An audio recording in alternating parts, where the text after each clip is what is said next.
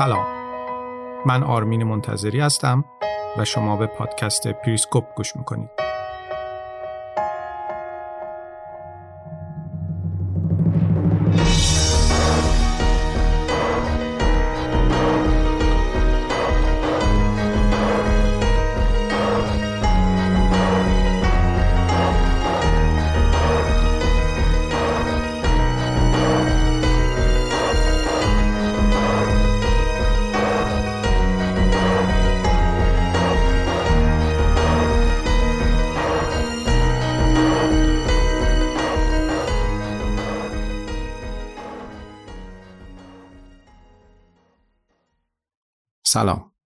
این سی و ششمین اپیزود پادکست پریسکوپه و همونطوری که وعده کرده بودم قراره به موضوع ژئوپلیتیک غذا بپردازم. شاید از خودتون بپرسید که غذا چه ربطی به ژئوپلیتیک داره. اما اگر بپذیریم که ژئوپلیتیک یعنی تأثیر جغرافیا بر رفتار و تصمیمات سیاسی کشورها به این نتیجه می‌رسیم که غذا جوهره ژئوپلیتیکه. هیچ نیازی برای بشر مهمتر از نیاز به غذا و آب نیست. بنابراین کشورها هم هیچ ضرورت ژئوپلیتیکی مهمتر از این ندارن که اطمینان پیدا کنن مردمشون به میزان کافی به آب و غذا دسترسی خواهند داشت. دولتی که نتونه امنیت غذایی مردمش رو تأمین کنه مدت زیادی دووم نمیاره. مسئله غذا همیشه مسئله بنیادی در تاریخ بشر بوده.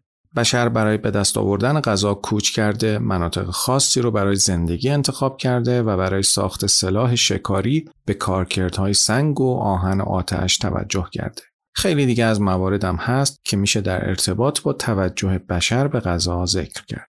حتی تکامل انسان هم به واسطه نیازهای غذاییش رخ داده. در ادیان مختلف هم موضوع غذا یه موضوع اساسی و مهمه. مثلا در قرآن خدا خطاب به اهل مکه به دو چیز اشاره می‌کنه یکی غذا و دیگری امنیت. و به اهل مکه میگه من شما را از دو چیز نجات دادم. یکی ترس از گرسنگی و دیگری نداشتن امنیت.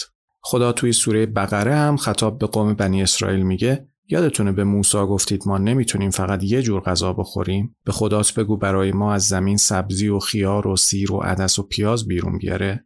و یا در داستان یوسف که خیلی مشهوره و در همه کتاب های مقدس ذکر شده فرعون یوسف رو برای تعبیر خوابش احضار می‌کنه. یوسف به فرعون توضیح میده که خوابش به این معنیه که مصر هفت سال فراوانی محصول خواهد داشت و بعد از هفت سال قحطی میاد. فرعون هم به حرف یوسف گوش می‌کنه و یوسف را به عنوان مسئول نظارت بر ممنوعیت صادرات غلات مصری تعیین می‌کنه تا یک پنجم از غذای جمع شده در طول اون هفت سال اول که فراوونیه برای هفت سال قحطی ذخیره بشه.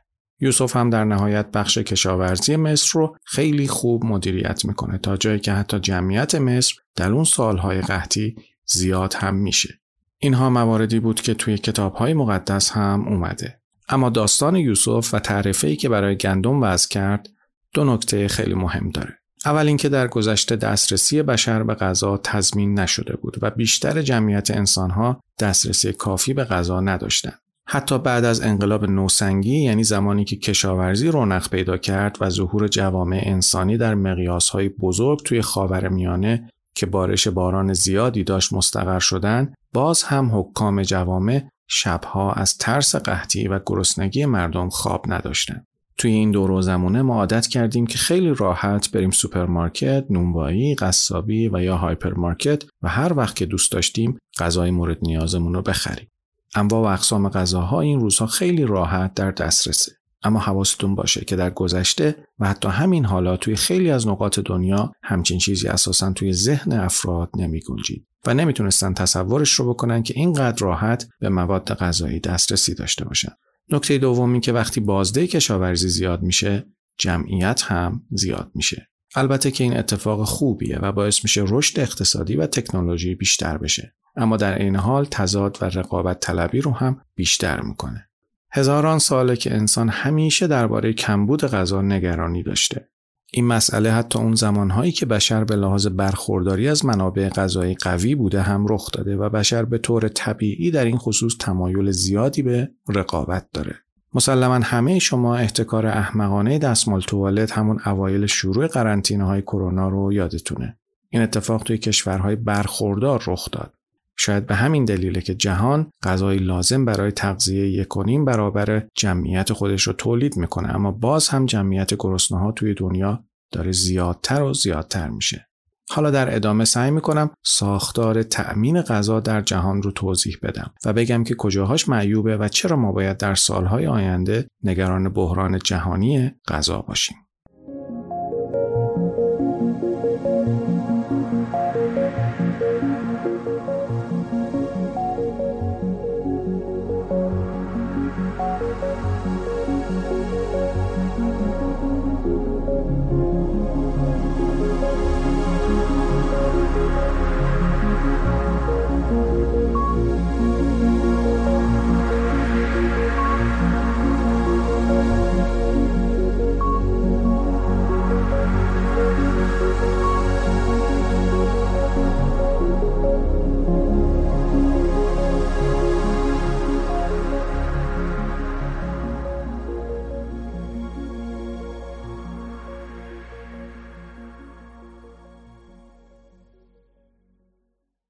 برای چند دهه ترکیبی از پارامترهایی مثل افزایش درآمد، برداشت بی سابقه محصولات کشاورزی، تجارت آزاد و کاهش قیمت مواد غذایی باعث شد نرخ گرسنگی تو جهان به شدت کاهش پیدا کنه.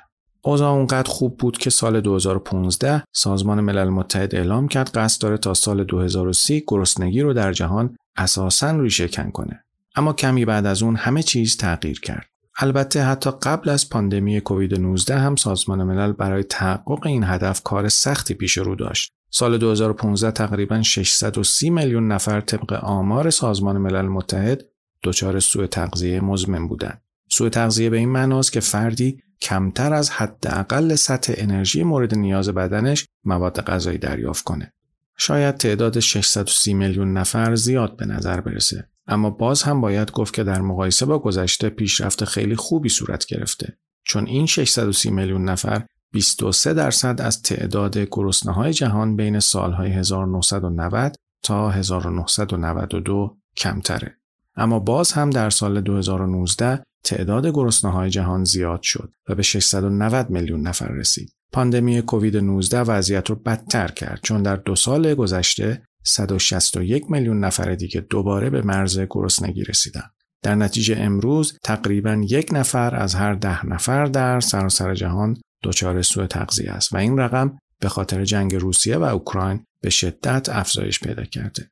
اونهایی که احساساتی نیستن ممکنه بگن از زمانی که انسان روی دو پا راه می‌رفته گرسنگی مشکل جهانی بوده پس نمیشه گفت که یه بحران جهانیه و مدعی شد که شبکه جهانی تأمین مواد غذایی معیوبه بلکه در بدبینانه ترین حالت این قضیه صرفا نشون دهنده این واقعیت که گرسنگی یکی از مشکلات بشره اما بشر به تدریج داره حلش می‌کنه. و حالا ممکنه در مسیر حل این مشکل فراز و فرودهایی هم داشته باشه که این خیلی طبیعیه. اما برای اینکه این ادعا رو بهتر بررسی کنیم بهتر چند تا آمار رو مرور کنیم.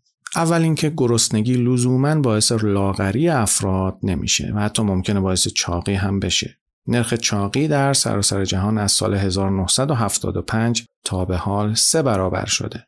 بیشتر از یک میلیارد و 900 میلیون بزرگسال در جهان اضافه وزن دارند.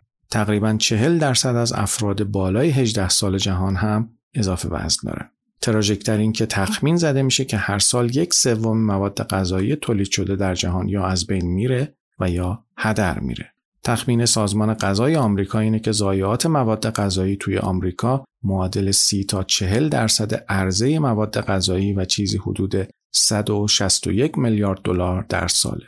برآوردها هم نشون میده که هر آمریکایی به طور متوسط هر سال 98 کیلوگرم غذا هدر میده. یادآوری می‌کنم که جهان به اندازه غذا تولید می‌کنه که همه جمعیتش رو سیر کنه. اما باز گرسنگی در حال افزایشه. مردم چاختر میشن و ما چهل درصد غذایی رو که تولید می‌کنیم هدر میدیم. آیا شما می‌تونید صنعت دیگه ای رو نام ببرید که درش این نوع ضایعات و این نوع رویه های غیر منطقی در خصوص تولیدش خصوصا با توجه به اهمیتش برای بقای ما همینطور ادامه داشته باشه؟ تخمین های فاو یا همون سازمان خاربار و کشاورزی ملل متحد اینه که برای برآورده کردن تقاضای رو به رشد حاصل از رشد جمعیت و تغییرات رژیم غذایی تولید جهانی غذا باید تا سال 2050 به اندازه 60 درصد افزایش داشته باشه. و جالب این که بیشتر این 60 درصد رو میشه با کم کردن هدر رفت غذا، ساختن زیرساختهای بهتر و استفاده بهتر و دقیقتر از تکنولوژی مدرن توی بازارهای در حال توسعه تأمین کرد. امیدوارم متقاعد شده باشید که شبکه جهانی تأمین غذا معیوبه.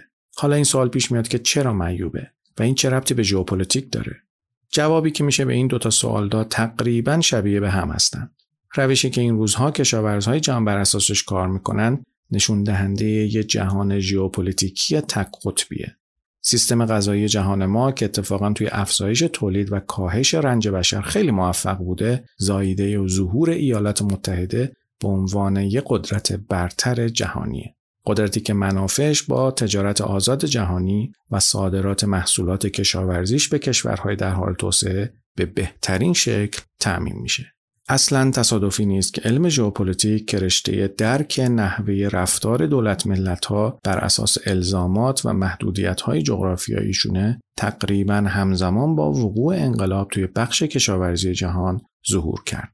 بیایید کمی تاریخ رو مرور کنیم تا بفهمیم دقیقا چطور به اینجا رسیدیم. بعدش می‌تونیم با نگاه روشنتری جلو بریم. انقلاب صنعتی با کشف نیروی بخار توی بریتانیای اواخر قرن هجدهم شروع شد. این دوره حقیقتا دوره خیلی مهمی توی تاریخ معاصر بشر بود. تقریبا از سال 1760 تا سال 1840 تولید مکانیکی باعث افزایش ظرفیت و بهرهوری شد. پیامدهای سیاسی این روند هم تحولات زیادی ایجاد کرد. سیاست های هویتی از رویکرد روستایی به رویکرد ملی تغییر جهت دادند. انقلاب ها توی آمریکا و فرانسه جمهوری های جدیدی ایجاد کردند. کشورهای جدیدی توی اروپا ظهور کردند. وقتی تولید کالا زیاد شد، اروپا برای فروش کالاهاش به بازارهای جدید نیاز داشت.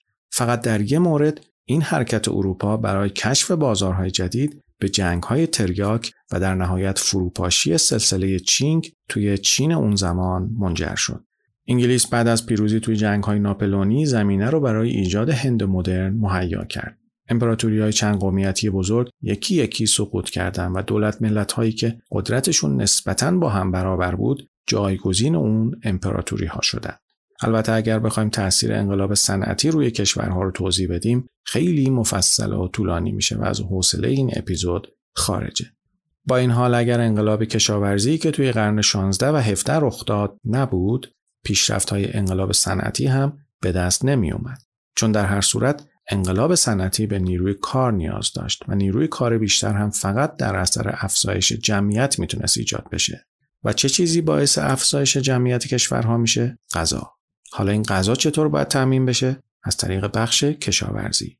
بنابراین انقلاب کشاورزی بود که باعث شد غذای کافی برای جمعیت بیشتری تامین بشه و این جمعیت بیشتر نیروی کار بیشتری ایجاد کرد. و این نیروی کار بیشتر انقلاب صنعتی رو رقم زد. اما جمعیت که زیادتر شد جوانایی که جویای کار بودند باید دنبال شغلهای جدیدتر میگشتند چون بخش کشاورزی دیگه ظرفیت شغلی این جمعیت زیاد رو نداشت. اینجا این انقلاب صنعتی بود که مشاغل جدید ایجاد کرد و بازار اشتغال کشورهای توسعه یافته رو رونق داد. تولید غذای بیشتر باعث شد که کارگرهای جوان به موندن توی مزرعه ها کمتر اهمیت بدن و در عوض به شهرها هجوم ببرن و توی کارخانه های بزرگ شهرهای صنعتی مشغول به کار بشن و این مسئله باعث شد بازارهای منطقه‌ای و جهانی ایجاد بشن چون اون حجم بالای تولید صنعتی بالاخره باید یه جایی فروخته می‌شد. انقلاب کشاورزی خودش هم صرفا نتیجه یه عامل منفرد نبود. مثل همه انقلاب های خوب انقلاب کشاورزی هم نتیجه ترکیبی از عوامل متعدد بود. کشاورزای انگلیسی به جای اینکه مزارع خودشون رو به صورت آیش شده رها کنن و فقط یه محصول توش بکارن، شروع به کاشتن اقلامی مثل شلغم و شبدر کردن. هلندی ها اصلاحات مهندسی توی گاواهن انجام دادن.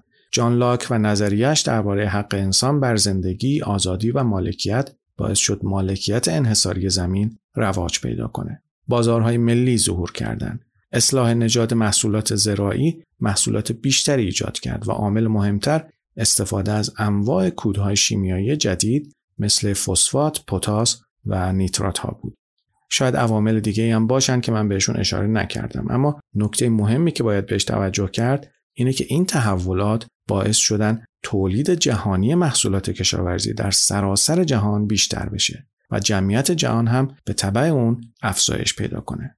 سال 1700 جمعیت بریتانیا تقریبا 6 میلیون نفر بود اما تا سال 1900 این جمعیت به 37 میلیون نفر رسید یعنی 6 برابر افزایش پیدا کرد.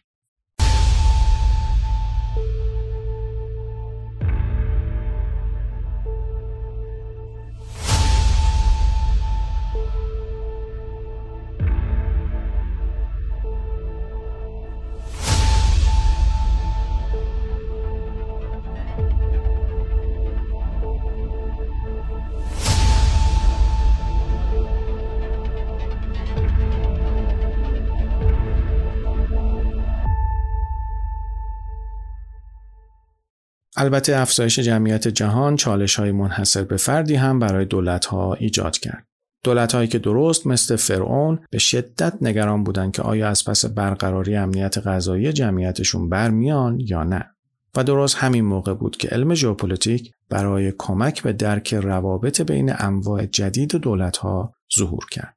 نیکولاتر توی کتاب خودش با عنوان دنیای گرسنه این بحث رو مطرح می‌کنه که دو عامل با یه میزان برابری از تاثیرگذاری تقریبا به طور همزمان با نظریه ژئوپلیتیک ظهور کردند. این دو عامل در واقع دو مفهوم و دو تعریف بودند به اسم جمعیت شناسی و کالوری.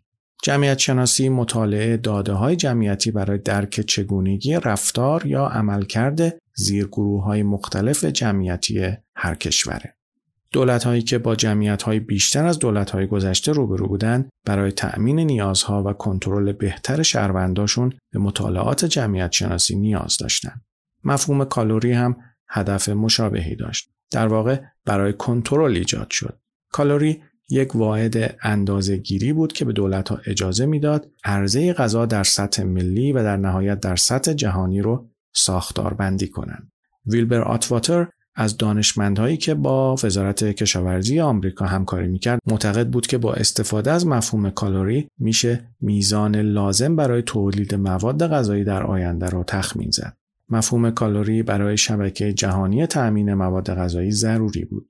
حتی اواخر دهه 1800 بیشتر غذاهایی که انسانها مصرف می‌کردند از بازارهای محلی تأمین می‌شد.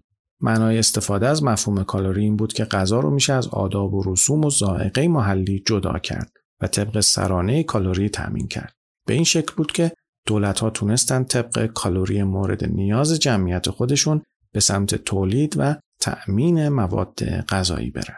علم ژئوپلیتیک توی چارچوب اروپایی توسعه پیدا کرده و خواستگاهش اروپاست که البته منطقی هم هست. اون موقع آمریکا هیچ رقیبی توی مرزهای خودش نداشت. تا قبل از اون یعنی قرن 19 هم, هم هر چی که نیاز داشت از اسپانیا دریافت می‌کرد.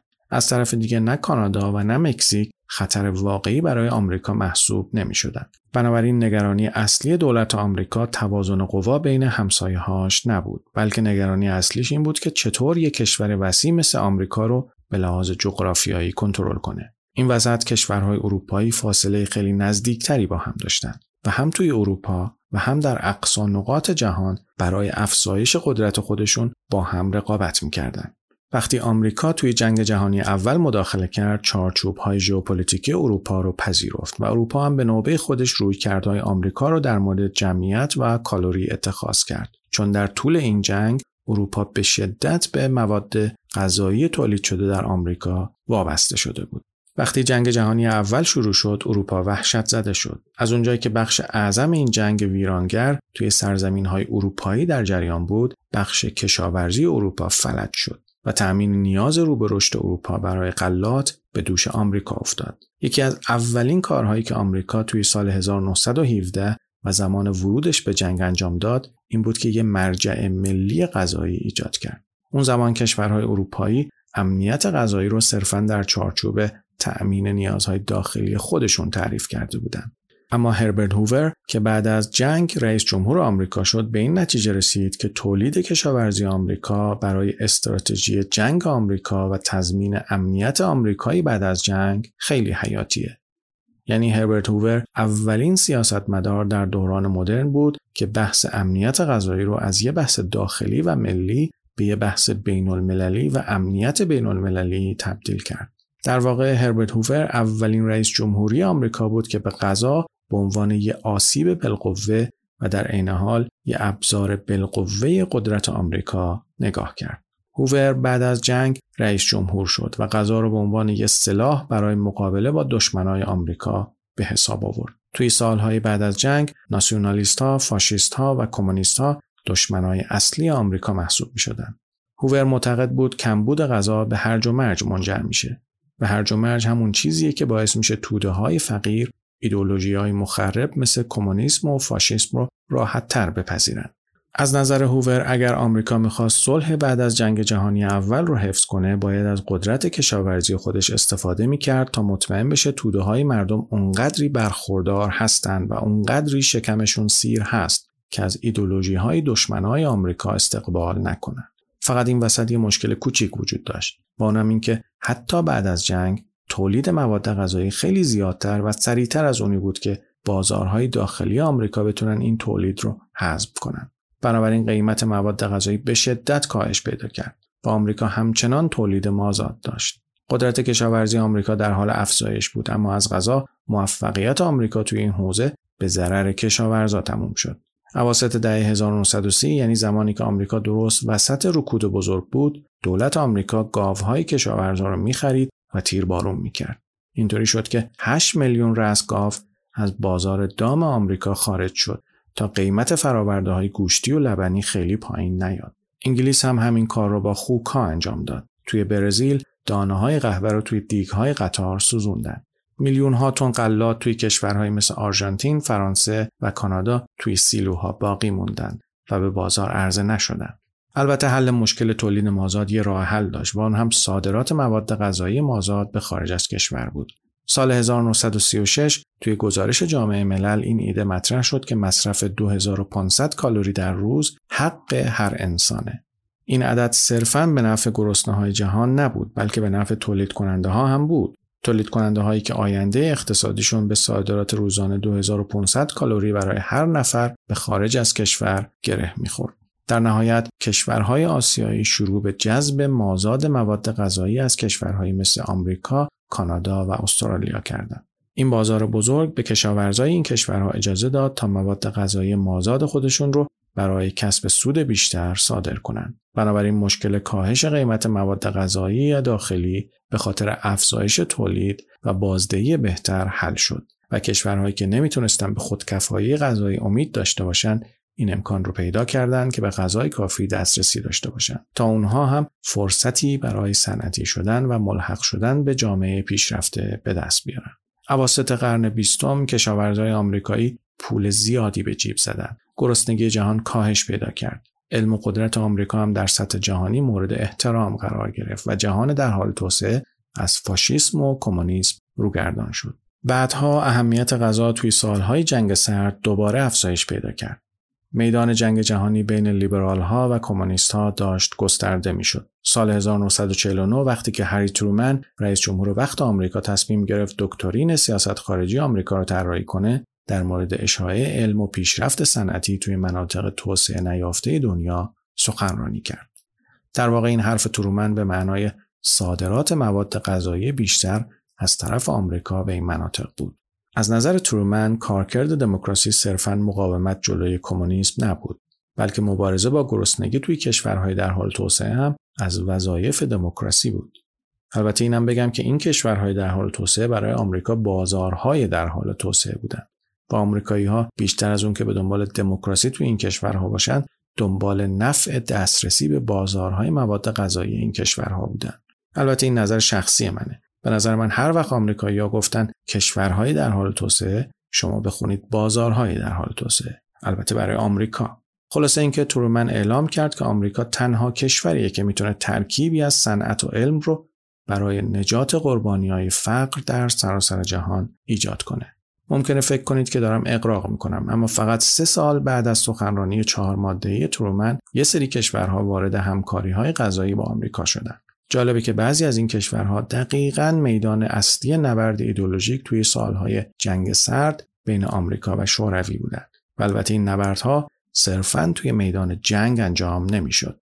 گاهی توی شالیزارهای برنج جنوب شرقی آسیا گاهی توی دشت‌های گرمسیری برزیل و گاهی هم توی دشت‌های آبرفتی پنجاب انجام می‌شد. می‌خوام بگم که نبردها گاهی به بخش کشاورزی هم سرایت می‌کردن. اون زمان فقر توی روستاها نقطه ضعف حیاتی جهان جلوی گسترش کمونیسم بود. چون این باور وجود داشت که کمونیسم توی مناطق فقیر رشد و شیوع بیشتری داره. بنابراین توی دوران جنگ سرد توسعه اقتصادی به سلاح اصلی برای مبارزه با کمونیسم تبدیل شد و یکی از اساسی ترین موانع توسعه اقتصادی امنیت غذاییه. و آمریکا سعی کرد از اهرم غذا به عنوان یک سلاح علیه کمونیسم استفاده کنه. وقتی که نیکسون رئیس جمهور آمریکا شد، انقلاب سبز رو به عنوان یک پیروزی ژئوپلیتیکی برای ایالات متحده اعلام کرد و این انقلاب در واقع جایزه ای بود که آمریکا بعد از شکست توی ویتنام به خودش داد. انقلاب سبز توی دهه‌های 60 و 70 میلادی توی بخش کشاورزی رخ داد و بیشتر مربوط می‌شد به استفاده از کودهای شیمیایی آفتکشها و سیستم های آبیاری پیشرفته که باعث افزایش تولید محصولات کشاورزی تو کل جهان شد. راجع به اینکه آمریکا چطور از اهرم غذا علیه بعضی از کشورها استفاده کرد میشه چند اپیزود ساخت. مثل اینکه آمریکا چطور از کمک غذایی به هند درست زمانی که هند از جنگ ویتنام انتقاد کرد به عنوان اهرم فشار علیه دهلینو استفاده کرد. و یا اینکه چرا شوروی مجبور شد واردات حجم عظیمی از غلات رو توی دهه 1970 شروع کنه و اتفاقا این نکته یکی از دلایل اصلیه که توضیح میده چرا روسیه توی چند دهه اخیر سرمایه گذاری زیادی برای تبدیل شدن به یه صادر کننده بزرگ غلات صورت داده و اتفاقا موفق هم شده اما باز هم نکته کلیدی اینه که شبکه جهانی غذایی که امروز می‌بینید باستابی از قدرت آمریکاست و البته این شبکه با کاهش قدرت نسبی آمریکا در مقایسه با بازیگرای دیگه این بخش معیوب شده و داره آسیب می‌بینه. و اما در این بخش بیایید ببینیم که قراره چی به سر جهان بیاد. میشه یه ارتباط مستقیم بین تولید غذای آمریکا توی سالهای جنگ جهانی اول تا ایجاد فاو و سازمان ملل متحد تا سیاست غذایی توی جنگ سرد درست تا زمان ایجاد سازمان تجارت جهانی توی ژانویه 1995 متصور شد. سال 1991 اتحاد جماهیر شوروی دچار فروپاشی شد و آمریکا یهو از جایگاه بدون رقیب و تک قطبی توی مناسبات قدرت جهانی برخوردار شد. سازمان تجارت جهانی سیاست های کشاورزی ژئوپلیتیکی آمریکا رو توی روندهای تجارت جهانی لحاظ کرد. تجارت جهانی محصولات کشاورزی با ارزون شدن هزینه حمل و نقل رشد کرد. تعرفه های پایین به کشورهای بزرگ صادر کننده مواد غذایی مثل آمریکا اجازه داد تا بازارهای بیشتری برای فروش پیدا کنند. در واقع نظام کشاورزی جهانی که امروز وجود داره نتیجه یه رقابت ژئوپلیتیکی 100 سال است و زمانی کار می‌کنه که همه کشورها توافق کنن خرید می‌کنن تجارت آزاد باشه و یک قدرت واحد که در این خصوص آمریکاست امنیت تجارت جهانی رو تضمین کنه. در واقع این ساختار برای یه نظام تک قطبیه. البته این ساختار تقریبا در مورد هر کالا و محصول تولیدی دیگه توی دنیا صدق می‌کنه. اما این وسط یه تفاوت هم هست. مثلا کارخانه های خودروسازی می‌تونن با کمبود نیمه هادی ها دست و پنجه نرم کنن و یه جوری کارشون رو راه بندازن. شما هم می‌تونید بدون داشتن ماشین و یا ماشین ظرفشویی زندگی کنید. چرا؟ چون ریستراشه ها، نیمه هادی ها و ماشین ظرفشویی و ماشین جزو رژیم غذایی شما نیستن. یک جامعه می‌تونه کمبود کالاهای تولیدی صنعتی رو تحمل کنه و زنده بمونه. حتی اگر سمند هم تورم نجومی داشته باشه باز هم مردم می‌تونن تردد کنن. اما هیچ ملتی بدون دسترسی به مواد غذایی جون سالم در نمی‌بره. بنابراین اصلا بعید نیست که ترس از کمبود بالقوه مواد غذایی یه پیشبینی بدیهی باشه. چون افزایش قیمت مواد غذایی و ترس از کمبود عرضه باعث میشه دولتها اقدامات حمایتی بیشتری رو برای محافظت از امنیت ذخایر غذایی خودشون انجام بدن. و در واقع همین حالا هم دارن این کار رو می‌کنن این اقدام ها شرایط رو برای کشورهای دیگه خطرناکتر می‌کنه خصوصا کشورهایی که به خرید مواد غذایی از خارج نیاز دارند. حتی قبل از جنگ روسیه و اوکراین کشورهایی مثل اندونزی، آرژانتین، چین و ویتنام سیاستهای حمایتی بخش تولید داخلی مواد غذایی رو شروع کردند. از طرف دیگه خوشسالی دوره‌ای توی بخشهایی از مهمترین مناطق کشاورزی آمریکای جنوبی و اختلالهای شبکه جهانی تأمین مواد غذایی به خاطر شیوع کووید 19 باعث شدن قیمت مواد غذایی رکورد بزنه. از زمان شروع جنگ اوکراین شاخص قیمت مواد غذایی سازمان فاو رکورد جدیدی رو ثبت کرد. به همین خاطره که هرچه جنگ روسیه و اوکراین طولانی تر بشه شبکه جهانی غذا بیشتر تحلیل میره.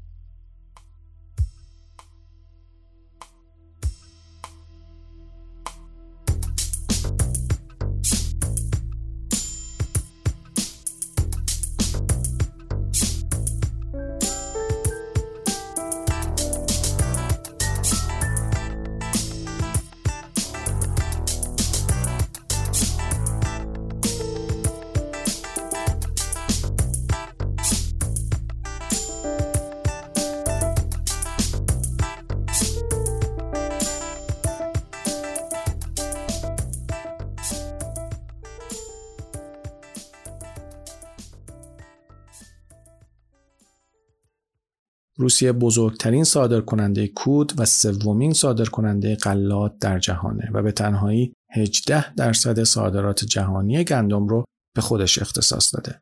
اوکراین صادرکننده مهم گندم، ذرت و جو و بزرگترین صادرکننده جهانی روغن آفتابگردانه. روسیه قبلا ممنوعیت موقت صادرات گندم، چاودار، جو و ذرت رو تا سی جوان اعلام کرده. بندرهای تجاری اوکراین از زمان شروع جنگ بسته شدن و مشخص نیست کشاورزای اوکراینی می‌تونن محصولای بهاره خودشون رو کشت کنن یا نه چون جنگ هنوز در جریانه. اما قبل از اینکه به بخش تراژیک این نمایش برسیم اجازه بدید چند تا خبر خوب هم بدم.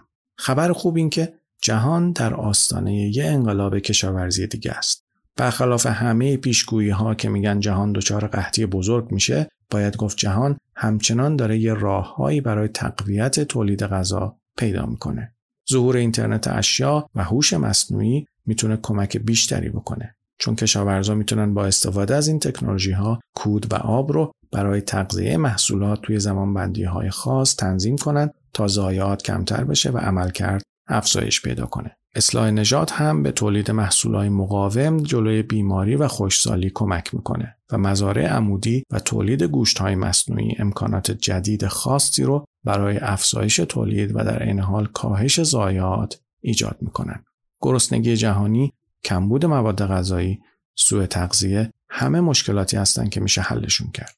علاوه بر این اگرچه تغییرات آب و هوای مشکلات خاصی رو برای محصولات کشاورزی ایجاد می‌کنه اما فرصت های بالقوه هم ایجاد می‌کنه. به گفته فاو بیابانزایی، شهرنشینی و تغییرات آب و هوایی به میزان قابل توجهی باعث کاهش محصولات کشاورزی توی کشورهای جنوب صحرای آفریقا و آسیا میشه. با این حال فرصت های جدیدی رو برای اروپا، کانادا، آمریکای شمالی و آمریکای جنوبی ایجاد می‌کنه. بنابراین اگر کشورهایی که کشاورزیشون رونق داره می‌خوان نظم فعلی جهان دچار فروپاشی نشه راه مطمئنش اینه که برای جلوگیری از وقوع بحرانهای سیاسی و حجوم ها میلیونی پناهجوهای گرسنه به کشورهاشون نیاز غذایی کشورهای فقیر رو فراهم کنند. و اما خبر بعد این که برعکس این روند هم ممکن اتفاق بیفته. با ظهور جهان چند قطبی کشورهایی که به واردات مواد غذایی وابسته هستند مواد غذایی رو احتکار می‌کنن و سعی می‌کنن از صنایع کشاورزی داخلی خودشون محافظت کنند و توانایی های نظامی خودشون رو برای حفظ دسترسی به واردات مواد غذایی تقویت کنند. برای مثال چین، ژاپن و کره جنوبی همگی برای حفظ جمعیت خودشون به واردات مواد غذایی متکی هستند و شانس کمی براشون وجود داره که بتونن خودشون غذای کافی برای تغذیه جمعیتشون تولید کنن. درست مثل سالهای جنگ سرد و جنگ جهانی دوم نمیشه غذا رو از رقابت‌های ژئوپلیتیکی جهان مستثنا کرد و قدرت‌های بزرگ اغلب از غذا به عنوان اهرم فشار روی رقباشون یا حتی به عنوان سلاحی برای وادار کردن کشورها به انجام اونچه که می‌خوان استفاده می‌کنن. این خبر بدیه. خصوصا برای کشورهای در حال توسعه که سالهاست از خارج از کشور غذا می‌خرن. به عنوان مثال جنوب آفریقا رو در نظر بگیرید. قاره آفریقا بیشتر از 65 درصد از زمین های زراعی کشت نشده جهان امروز رو تو خودش داره که معادل حدود 600 میلیون هکتاره.